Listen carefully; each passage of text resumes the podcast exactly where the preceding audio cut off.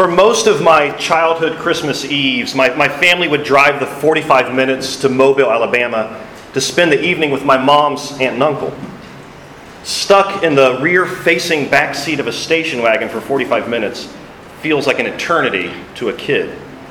To make matters worse, my great aunt and uncle's home was not a hospitable place for energetic little boys. And while I know this is incorrect, in my memory, everything inside that house was made of glass. It was not a fun time. And on Christmas Eve, with the expectation of Christmas morning already dominating my mind, those evenings were insufferably long. They felt like an eternity. And it always felt like the drive back to Pensacola would never end. For kids, time seems to drag, right? Those of us who are now adults understand this. And on evenings like Christmas Eve, time seemed to stop. Throw in suffering, perceived suffering. I wasn't really suffering. And there were moments when I wondered if the clock wasn't turning backwards. On the Christmas Eves in Mobile, Alabama, it felt like the promise of Christmas's arrival was going to be broken. And recognizing that the stakes were much higher, many Christians in the first century dealt with similar existential woes regarding the slowness of time. After Christ ascended back to heaven, many of Jesus' followers believed that he was going to return soon, as in within their lifetime. But as the years turned into decades, it became obvious that their timeline wasn't the same as God's timeline. As the apostles began preaching patience, false teachers began to pop up, sowing seeds of doubt that Jesus was ever going to return. And this is a situation that Peter is confronting in the letter we call 2 Peter. False teachers are preying on immature Christians' understanding of Jesus' promise to return and are falsely teaching that there is no coming judgment. And so, according to the false teachers, how you live, how, how we live, doesn't really matter because Jesus isn't coming back, which, which means there is no final judgment. The false teachers are giving you permission to live in a manner that makes you feel happy and fulfilled, however you want to define it. Peter, of course, is having none of that. In chapter 1, Peter stresses that living godly lives, virtuous moral living as defined by God, is important because Jesus is coming back. And the power to live godly lives comes from having knowledge, true relational knowledge of Jesus Christ. And Peter's able to stress this because he reminds us that the scriptures are trustworthy, as are the apostles' witness. Peter himself saw a glimpse of Jesus and his eternal power and glory at the Transfiguration. In chapter 2, Peter shifts gears and, and writes a scathing polemic against the false teachers. He explains that God will judge the false teachers. Look back at history, Peter implores. The flood, Sodom and Gomorrah, the, the punishment of the fallen angels. If you don't believe that God judges the wicked, history proves you wrong. However, in chapter 2, Peter also holds out the glorious promise that God protects and saves his own. And now in chapter 3, Peter gets back to his personal plea to the letter's recipients. He switches pronouns from the they that dominated chapter 2 back to the you of chapter 1. In fact, he begins referring to the letter's recipients as beloved. And this is what we're going to look at this morning Peter's plea to those whom he loves in Christ Jesus. And we're going to look at this passage, 2 Peter chapter 3 verses 1 through 13 under three headings. 1, remember to heed God's word. 2, remember God's patience. And 3, remember to live holy lives. So, point number one remember to heed God's word. If you're not already there, please turn to 2 Peter 3, which can be found on page 1019 in the Bibles provided. We're, we're going to begin by reading verses 1 through 7. 2 Peter 3, verses 1 through 7. And please follow along as I read. This is now the second letter that I'm writing to you, beloved. In both of them, I am stirring up your sincere mind by way of reminder that you should remember the predictions of the holy prophets and the commandments of the Lord and Savior through your apostles. Knowing this, first of all, that scoffers will come in the last days with scoffing, following their own sinful desires. They will say, Where's the promise of his coming? For forever since the fathers fell asleep, all things are, are continuing as they were from the beginning of creation. For they deliberately overlook this fact that the heavens existed long ago, and the earth was formed out of water and through water by the word of God. and that by means of these the world that then existed was deluged with water and perished. But by the same word, the heavens and earth that now exist are stored up for fire, being kept until the day of judgment and destruction of the ungodly. The very construction of this letter should encourage us. Peter begins this letter by, by reminding his readers of the victory over sin that a relationship with Jesus brings. The, the man who sang into the waves when he took his eyes off of Jesus is urging us to remain focused on Jesus. That the command for us to pursue holiness, right living as defined by God, finds victory through faith in Jesus. Growing in our relationship with Jesus not only produces fruit, it is the sweetest fruit. The command to know our Savior is how Peter begins this letter. In chapter 2, he moves into that sharp, angry polemic directed at the false teachers, but with the important reminder that God saves his own. And then with chapter 3, and circling back to the end of chapter 1, where he argued that the apostles' witness of Jesus and the Old Testament prophets refute the heresies of the false teachers, that, that Jesus is indeed coming back, Peter provides the antidote to our fears, doubts, and struggles. And we're going to look at this more under point two but, but Christian, if, if you're weary, if you're tempted to believe that God has forgotten about your pain and your struggles with sin, throw yourself into the Word. Remind yourself what Jesus has done for you. Remind yourself of how Jesus fulfilled the promises God made in the Old Testament. Remind yourself of the apostles' witness of Jesus. You want to know why Peter sounds so angry in the previous chapter? It's because he loves God's people and he longs for us to grow in grace and the knowledge of Jesus Christ. He uses the word beloved in verse 1 of chapter 3. But God's people are being preyed on by those who seek to destroy our faith. And immersing ourselves in the Word of God is one of the primary means of grace that God has gifted us to strengthen our faith. Brothers and sisters in Christ, do not neglect reading the Bible. We can't expect victory over sin. We can't expect our faith to grow if we're not reading the Bible. Whether we like it or not, whether we think it sounds legalistic or not. One of the primary ways that God has ordained to sanctify us is through the reading of His Word. Under the inspiration of the Holy Spirit, Peter is urging us to remember the predictions of the holy prophets and the commandment of the Lord and Savior given through the apostles. And unless you've memorized the entire Bible, you're going to have to read it to obey Peter's gracious command here. So, specifically in this context, what are the predictions of the holy prophets that Peter is calling us to remember?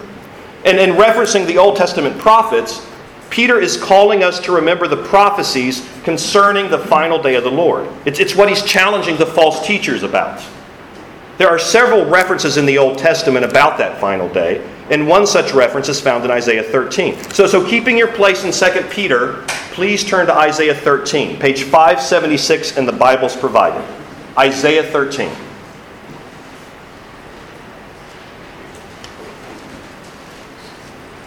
Page 576.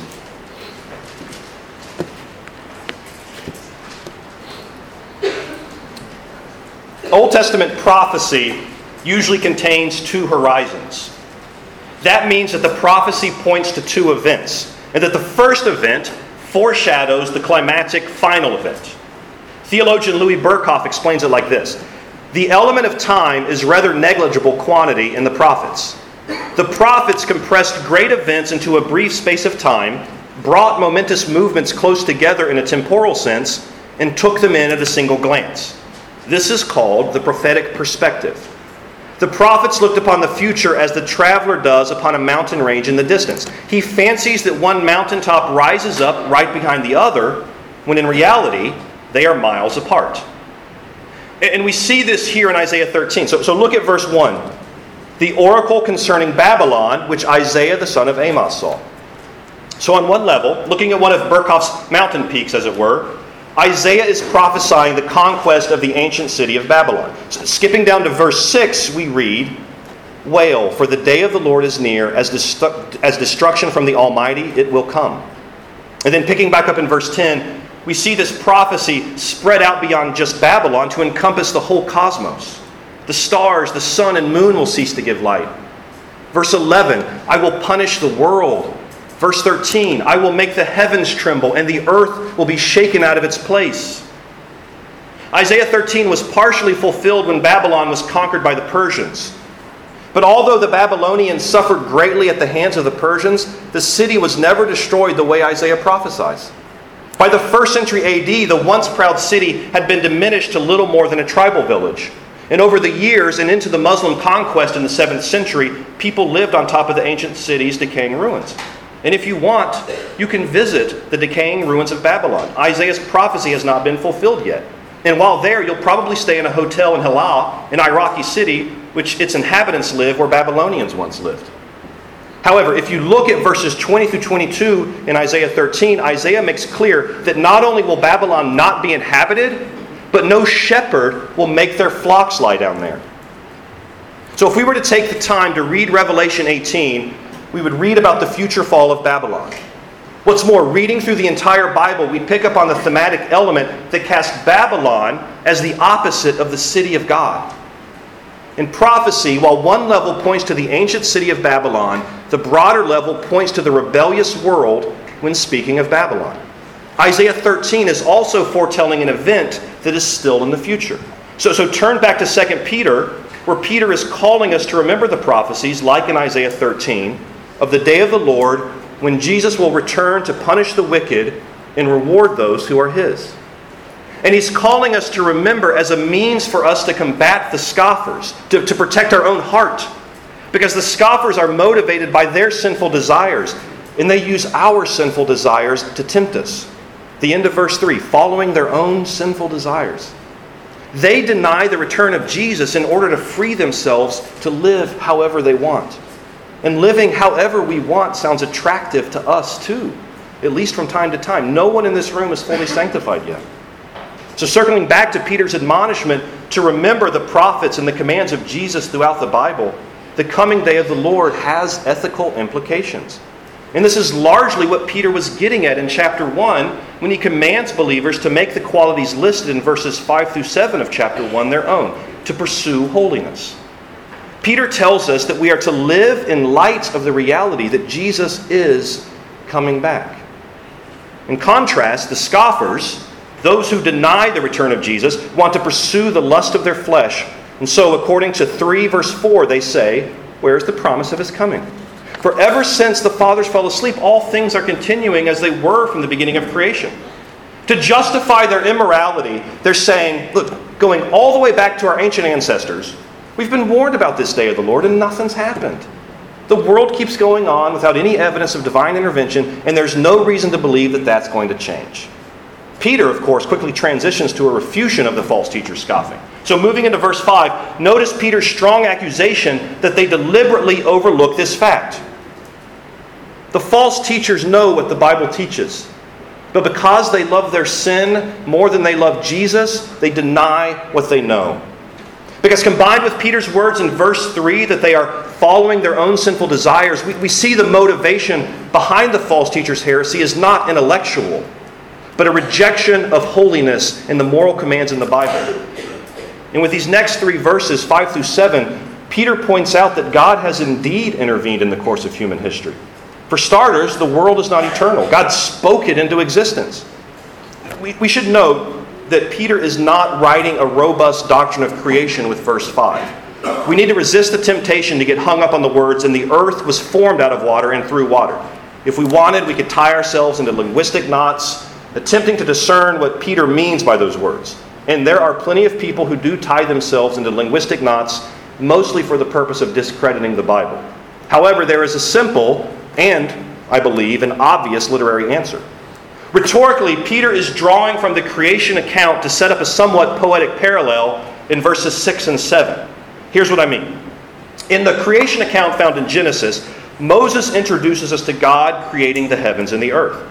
In verse 2 of Genesis 1, Moses speaks of the earth, then darkness, and then water.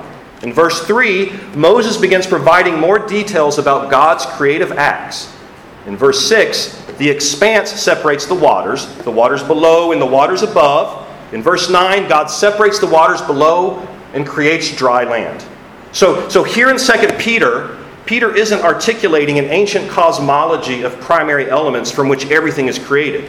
He has simply and briefly explained that God did intervene, and his first act of intervention was the creation of everything. And Peter highlighted the starring role that water played in the creation account found in Genesis 1. And he highlights water Because in verse 6, he immediately pivots to pointing out how God used water in another extraordinary act of intervention in the world. God destroyed the world with water. And I want to pause here for a second and reiterate an application from the sermon on 2 Peter 2. There is great pressure exerted on Christians today to explain the marvelous supernatural historical events recorded in the Bible.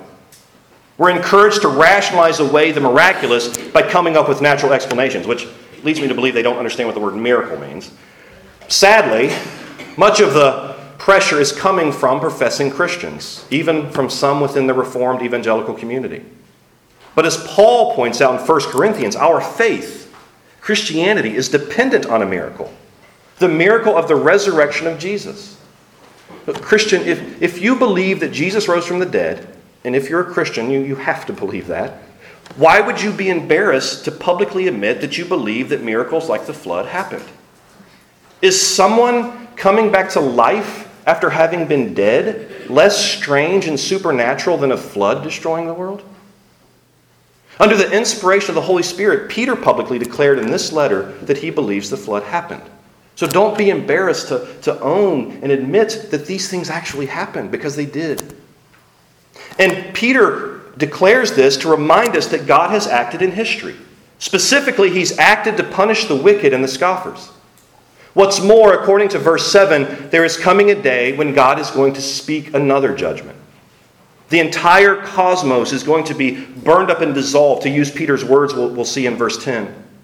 In fact, and look at the end of verse 7 on the final day of judgment, the ungodly will be destroyed. Those who persist in their rebellion against God, those who believe that they get to determine right and wrong, those who refuse to bow the knee to God through faith in Jesus, are under God's just and righteous wrath and will be punished. In heeding Peter's admonition to remember the predictions of the holy prophets, let, us hear from two prophets about what's going to happen to those who scoff at the notion that God will judge the wicked. So Zephaniah 1:12 At that time I will search Jerusalem with lamps and I will punish the men who are complacent those who say in their hearts the Lord will not do good nor will he do ill. And then Malachi 2:17 You have wearied the Lord with your words. But you say, how have we wearied him? By saying, Everyone who does evil is good in the sight of the Lord, and he delights in them. Or by asking, Where's the God of justice? So, brothers and sisters, make no mistake. God judges the wicked. Don't be lulled into complacency by those who deny that Jesus would ever condemn someone to hell. Don't buy into the lie that those who do evil will escape God's wrath. And, Christian, Peter's encouragement to remember the predictions of the holy prophets and commandments of Jesus given by the apostles should be that an encouragement. Brothers and sisters in Christ, we, we may be beset by sin and we may be discouraged by the evil around us, but Jesus is coming back to destroy all evil and sin. Our hope in the gospel is not in vain. And this brings us to our second point remember God's patience. Please follow along as I read verses 8 through 10.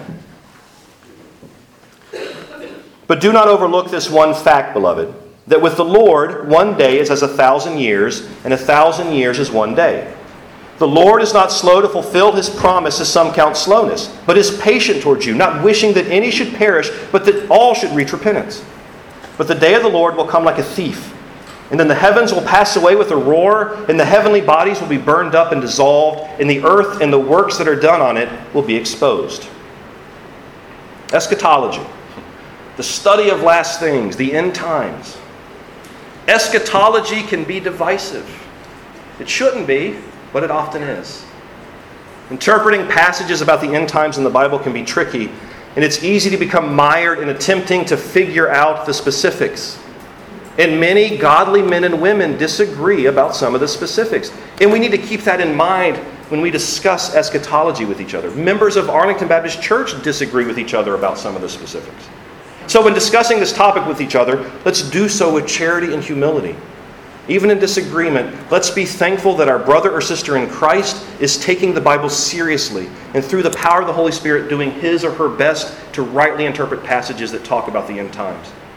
Our church's statement of faith is written the way it is on purpose. It says, We believe that the end of the world is approaching. that at the last day Christ will descend from heaven and raise the dead from the grave to final retribution. That a solemn separation will then take place, that the wicked will be adjudged to endless punishment and the righteous to endless joy. It's written that way so that all believers can affirm it. Being part of this church, worshiping together as a church family, does not require, require agreement on certain specifics about the end times, outside of the affirmation that Jesus is coming back, the dead will be resurrected, the righteous rewarded for all eternity, and the wicked punished for all eternity. So, so let's be charitable during discussions about the end times. Now, for those of you hoping to hear some specifics about eschatology in this sermon, sorry to disappoint you. But I'm not going to give any specifics beyond what our church's statement of faith gives. Because frankly, here in our text, Peter doesn't give any specifics beyond what our church's statement of faith gives. Or, more appropriately, our church's statement of faith doesn't give any specifics beyond what Peter gives here in 2 Peter. And Peter's concern isn't with the specifics anyway. Peter's concern is with bolstering the faith of his readers. The false teachers repudiated the gospel out of the desire to justify their sinful lifestyles. Throughout this letter, Peter is eager to remind his readers that God's word is true and that the scoffers are lying. He wants to fight back against the false teacher's influence. Peter's also concerned that the false teachers might be confusing Christians who desire to be faithful. We can see Peter's pastoral concern here, and his pastoral concern applies to us too. At the top of the sermon, I mentioned that many of the first century Christians believed that Jesus was going to return during their lifetime. But as the years dragged on, as, as persecution ramped up and more and more Christians were being martyred, doubt began to creep in. And if we're being honest, many of us struggle with the same thing, right? I mean, we look around at the suffering in the world, the, the ravages of sin. We, we look at our own failings, our own struggles with sin, and, and, and question whether Jesus is ever going to come back. I think this is one of the reasons why many well meaning Christians spend so much time trying to interpret world events in light of Jesus' return. They treat the world events as clues that tell them that it's happening soon. When I was a little boy, I heard frequently that I would most likely never go to college because Jesus was going to come back first. Well, I've been to college three times now. Don't ask me how many of them I finished. And this isn't new. Heading into 1000 AD, Christians were convinced that Jesus was going to return. Frankly, because of a misunderstanding about this passage, but we'll get to that in a second. Look, I empathize with the desire to make the claim. Looking at world events, it's obvious that Jesus is coming back soon. It's, it's a way to push back on the doubts and fears that many of us have. Even while preparing this sermon, I was tempted to doubt. I, I found myself wondering, why is it taking so long? And that doubt reveals a lack of understanding about God or a refusal to submit to who God is. This is why Peter references Psalm 90, verse 4. Psalm 90, verse 4 says, For a thousand years in your sight are but as yesterday when it is past, or as a watch in the night. The, the context of Psalm 90 is the contrast between the frailty and temporality of humans and the eternality of God. Verse 2 of Psalm 90 says, Before the mountains were brought forth, or ever you had formed the earth and the world, from everlasting to everlasting, you are God followed by a recognition in verse 3 of the mortality of humans. And this psalm, which is a prayer of Moses, has the well known supplication So teach us to number our days that we may get a heart of wisdom. Moses acknowledges the brevity of our life and asks God to give grace to his people and not allow us to waste the short time that he does give us in this life. And Moses does so because he desires for God's people to fear God and to walk in God's righteousness and pursue holiness. Themes we see in 2 Peter. The, the contrast between the Creator and His creation is on full display in Psalm 90. And Peter is using this well known psalm to remind his readers of God's glorious majesty and our frailty. Our lives, our, our days are marked by failings. Our health fails. We fail mentally. We fail morally. Even though Jesus suffered and died for us, we still fail to obey his commandments we fail to love God and love others. And instead, we love ourselves. We use this short life for our benefit and our gain. We treat others like objects who exist for our pleasure. We act as if we're better than others because of their ethnicity, their, their economic status, or their education. Instead of using the days God has given us to get wisdom, seeking to serve and honor God, we live as if we believe that we're the glorious one instead of the frail, sinful creatures that we are. You see, this colloquialism of one day is as a thousand years and a thousand years is one day is simply humans' feeble attempt to provide a word picture of God's eternality.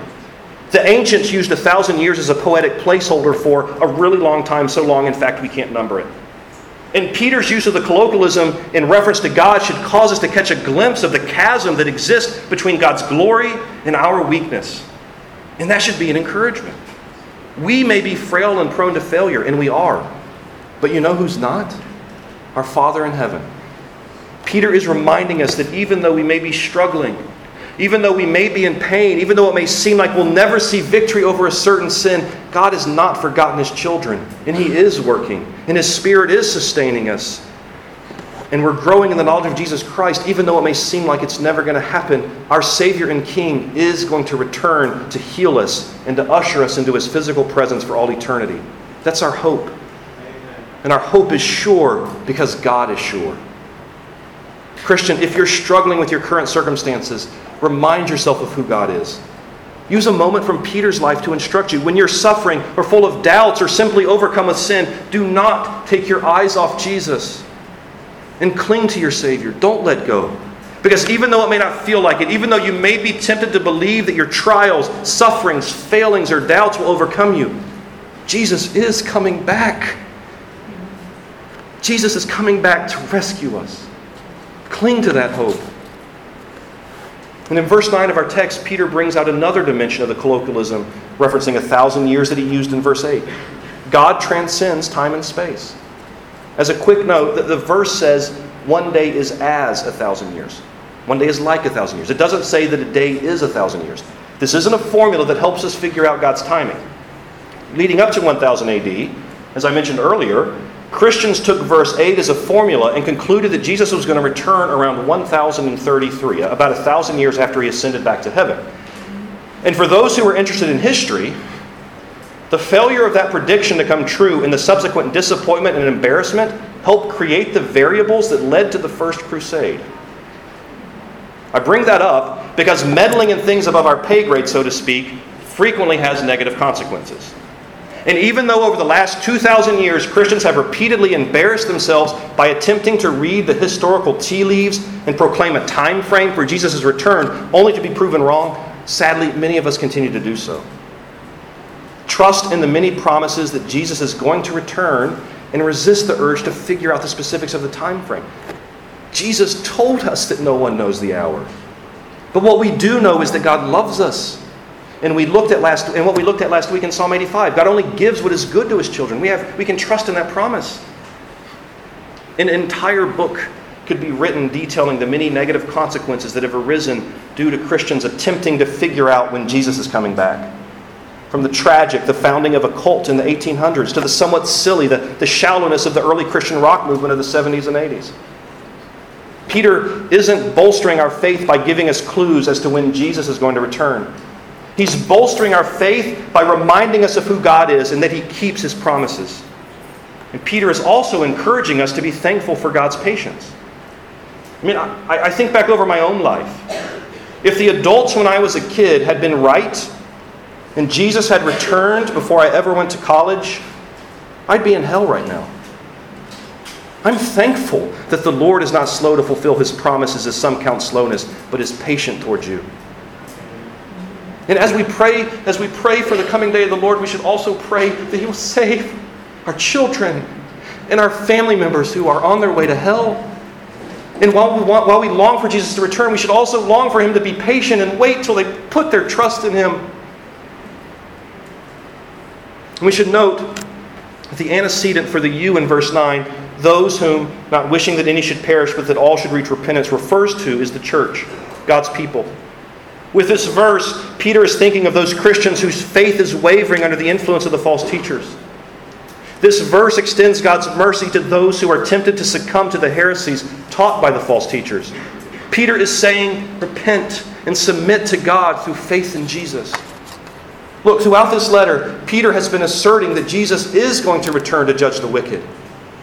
And that should raise the question Am I counted among the wicked? I mean, we're all sinners. We all stand guilty before the throne of God. Thankfully, in His mercy, God has provided a way for sinners to be saved from their sin and reconciled to Him. Leaving His throne in heaven, Jesus came to earth, lived a life of perfect obedience to God the Father, and then died on the cross for the just punishment of the sins of those who repent and place their faith in Him. Three days later, Jesus rose from the grave, vindicating His claim to be the Son of God. If you repent of your sins and place your faith in Jesus, you're given new life in Christ. His perfect obedience is accounted to you, and your sins are accounted to Jesus, and his death on the cross covers the punishment owed. Being in Christ means that you are no longer counted among the wicked, deserving God's eternal wrath. Repent and place your faith in Jesus today. Don't presume on God's patience. Because, and make no mistake, even as he writes about God's patience, Peter also explains in verse 10 But the day of the Lord will come like a thief. And then the heavens will pass away with a roar, and the heavenly bodies will be burned up and dissolved, and the earth and the works that are done on it will be exposed. Don't assume that God's patience means that He's unwilling to act. Christ's return is imminent, as in, it could happen at any moment. So repent and believe in Jesus. If you have any questions about what that means, please find me after the service. I, would love to talk to you more about what it means to follow Jesus through faith. As opposed to what the false teachers claim, Jesus is coming back and sinners will be judged. And while we may confess with our voice that we believe in Jesus' imminent return, often the way we live confesses otherwise. And this brings us to our final point. Remember to live holy lives. Please follow along as I read verses 11 through 13. Since all these things are thus to be dissolved, what sort of people ought you to be? In lives of holiness and godliness, waiting for and hastening the coming of the day of God because of which the heavens will be set on fire and dissolved, and the heavenly bodies will melt as they burn. But according to his promise, we are waiting for new heavens and a new earth in which righteousness dwells. Peter concludes this section by returning to the call for Christians to live holy lives. And many of us here love sermon application, and the sermon application is live holy lives. One theologian points out Peter does not engage in speculation about the timing of forthcoming eschatological events. He rather sees the final events of the world described above as motivation for Christian conduct. Often, when we focus on attempting to discern the specifics about the final day of the Lord, we lose focus on the motivation to live holy lives in the here and now.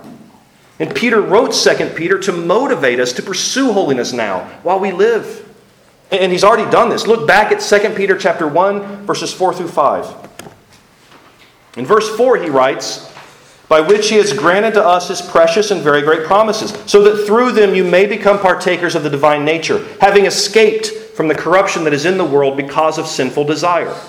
He follows that up in verse 5 with, For this very reason, make every effort to supplement your faith with virtue. And then he gives us this list of characteristics found in a holy life. I want us to see a thematic parallel that Peter set up in the beginning of his letter and then brings home with a resounding force as he concludes his letter. Between chapter 1 and chapter 3, Peter has a through line of action that deepens both interpretive ends of it. In chapter 1, Peter tells us that through the salvation won by Jesus, those who are his have been rescued from the corruption that is in this world because of sinful desires. As he concludes his letter, Peter again stresses the need to flee sin because the destruction of the ungodly is sure. Sin is destructive. Go home and reread Genesis to remind yourself of the corruption that is sown throughout this world because of sin, or, or reread Judges, or 1st and 2nd Kings, or 1st and 2nd Chronicles, or Jeremiah. Atheists are starting to wake up to this. There's been a spate of recent articles written by atheists bemoaning the amount of moral decay within the atheist community. Although Nietzsche predicted this, and before him, Dostoevsky told the world what would happen if atheism prevailed, and he knew that because he had read the Bible. Suicides are up 25% in this country. More people are enslaved and abused in our modern world than at any time in history. And make no mistake, we can't point the finger at developing countries and claim that things like human bondage and sex trafficking are their fault. Sex trafficking exists because of the sinful, corrupting appetites of the West. Sin destroys. It destroys the world around us and it rots us from the inside. Peter states the obvious and then pleads with us to pursue holiness through the power of the Holy Spirit. We have been freed from the bondage of sin and given new life. We should live like it. At the end of chapter 2, Peter uses the graphic imagery of a dog returning to its own vomit to describe those who have tasted of the freedom found in Christ, who then continue in their sin. And now, now back to our text for this morning. In verse 11, after emphatically asserting that Jesus is coming back to judge the wicked, Peter asks a question. There should be a question mark after what sort of people ought you to be. And that question about what kind of lives we should live as followers of Jesus is predicated on the fact that all these things are thus to be dissolved. In fact, the Greek is actually in the present tense, as in all these things are being dissolved. From the verses we looked at earlier, we know that the specific events he's referencing are in the future. They haven't happened yet. But with the use of the present tense, Peter is doing two things. One, he's reiterating that the final day of the Lord is certain. It's so certain, we may as well talk about it in the present tense. Two, he's also connected the destruction of the cosmos, God's judgment on the wicked, God's coming judgment on the wicked, with the present corruption currently wreaking destructive havoc in the world. Through faith in Christ, we're, escape, we're escaping from the one, which means we're going to escape from the other. You see, and we're going to look at this in verse 13, but, but God's creation was not intended to look the way it does, to be the way it is. The pain and suffering in this world are consequences of sin. If Jesus tarries, all of our bodies are going to break down and die. But those who are repenting of their sins and placing their faith in Jesus have a future hope the resurrection when Jesus returns. But that future hope doesn't let us off the hook to live however we want. In fact, Peter says that the certain future return of Jesus is the reason why we shouldn't live however we want. We should live in a manner that pleases God, out of thankfulness. Lives of holiness and godliness. Because the through line of action in 2 Peter tells us that we have escaped the corruption through Jesus. Why would we go back? Brothers and sisters in Christ, we need to go forward to life. Jesus is saving us and, and will fully and finally save us on that final day. Pursuing holiness and godliness is a visible demonstration that that's happening. Brothers and sisters in Christ, by your life, do you confess that you believe that Jesus is coming back? That you've been rescued from the corruption? Do you live in a manner that prioritizes pursuing holiness and godliness? Or do you live in a manner that still clings, however slightly, to some of your old corruption? What are your habits like? What, what dominates your thought life?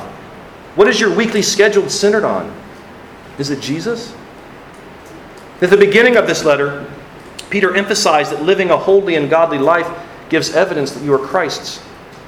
On the flip side, the hard truth is that if your life is characterized by ungodliness and lack of holy living, you may be giving evidence that you are not Christ's and that you are under God's wrath. In that instance, the return of Jesus will not be a joy for you. But here in chapter 3, Peter provides another reason why we are to live holy and godly lives. In verse 12, Peter continues his claim waiting for and hastening the coming day of, of God. The waiting for makes sense, right? I think we get that. We're called to trust God and demonstrate our faith by, well, faithfully waiting while we live holy and godly lives for God's glory. But what about that, the, the words, and hastening the coming day of God?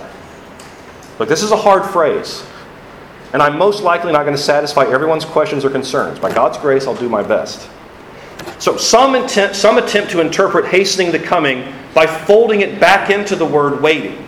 As in, we're supposed to be diligently preparing for the imminent return of Jesus as we wait for his return. But that requires ignoring the natural sense of the verb hastening. The NIV translates it, speed its coming. It's the same verb that Jesus uses when he commands Zacchaeus to hurry and come down, for I must stay at your house today, in Luke 19:5. Peter is clearly saying here that by living godly lives, Christians hasten the coming of Jesus. And this is not a new teaching. In fact, in Acts 3, verses 19 through 20, Peter says something similar. So, Acts 3, verses 19 through 20. Repent, therefore, and turn again, that your sins may be blotted out, that times of refreshing may come from the presence of the Lord, and that he may send the Christ appointed for you.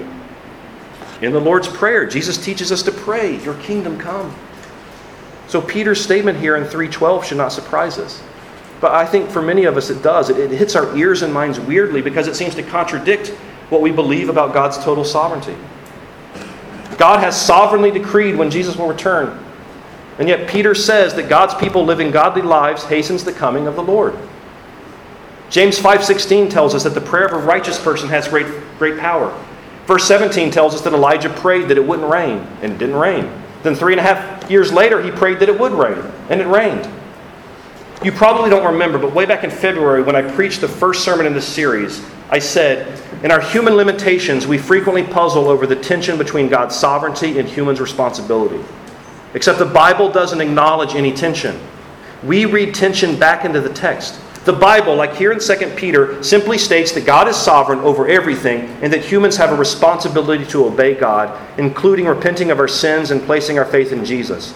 And God expects us to submit to what He's chosen to reveal. Namely, pertaining to this discussion, we are to submit to the divine revelation that God is sovereign and we are responsible before God for our actions. And that statement applies here. Peter doesn't address the tension. And he doesn't need to because we don't need to figure it out in order to submit and obey. And that's the question we need to confront ourselves with whenever we come across hard statements like here in verse 12. Am I going to submit to God and obey? Or am I going to allow my pride to convince me that I need to figure this out before I submit to God and obey? And Peter doesn't spend any time explaining it because the correct answer is submit and obey. He simply admonishes us to live godly and holy lives.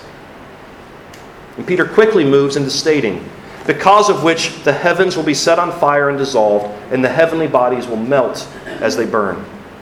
But according to his promise, we are waiting for new heavens and a new earth in which righteousness dwells. Again, Peter contradicts the false teachers by telling us that Jesus is coming back and the wicked will be judged. But this time he mentions the glorious promise of the new heavens and the new earth. Although Jesus will rain down righteous judgment on the corrupted world and those who are unrighteous, we have the promise that God will renew the cosmos where his children will dwell for all eternity. This past winter at the women's retreat, the, the ladies discussed the solidity of the promised new heavens and new earth. And by solidity, I mean the material, material reality of what's to come. We're not being saved to an ethereal, incorporeal existence. We're being saved to an existence of worshiping, praising, working, and enjoying God's good gifts in the way God intended when He created the material world and all that is in it. God will again declare His creation good, and those who are trusting in Jesus will be part of that. Mean, sin will no longer have a foothold in our heart.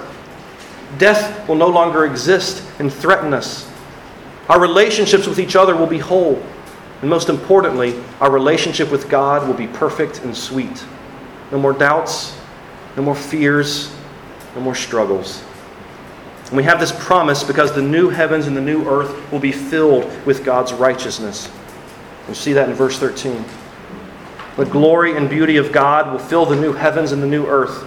And only those who have inherited God's promises through their union with Christ through faith will enjoy God's blessings for all eternity. So, so Christian, hear, as we conclude, hear what Peter is imploring. Look ahead with hope to the final day of the Lord.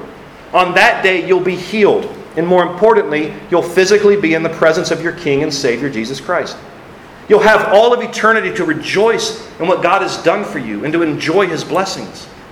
And as you look ahead to that final day, allow your joyful hope to compel you to a life of thankful obedience for how Jesus is saving you from the corruption of this world that by the power of the Holy Spirit, be committed to pursuing holiness and godliness for God's glory. Let's pray. Father, thank you that our hope is sure. Thank you that through the obedience of Jesus, you have saved us from the corruption of this world and will eternally save us on the final day when our King returns. Please cause us to desire to live lives that bring you glory Give us the grace to pursue holiness and godliness. And Father, if there is anyone here this morning who has yet to taste of your saving grace, please give them the gift of repentance and faith in Jesus and adopt them into your family. And we ask all this in the name of your Son and our Savior, Jesus Christ. Amen.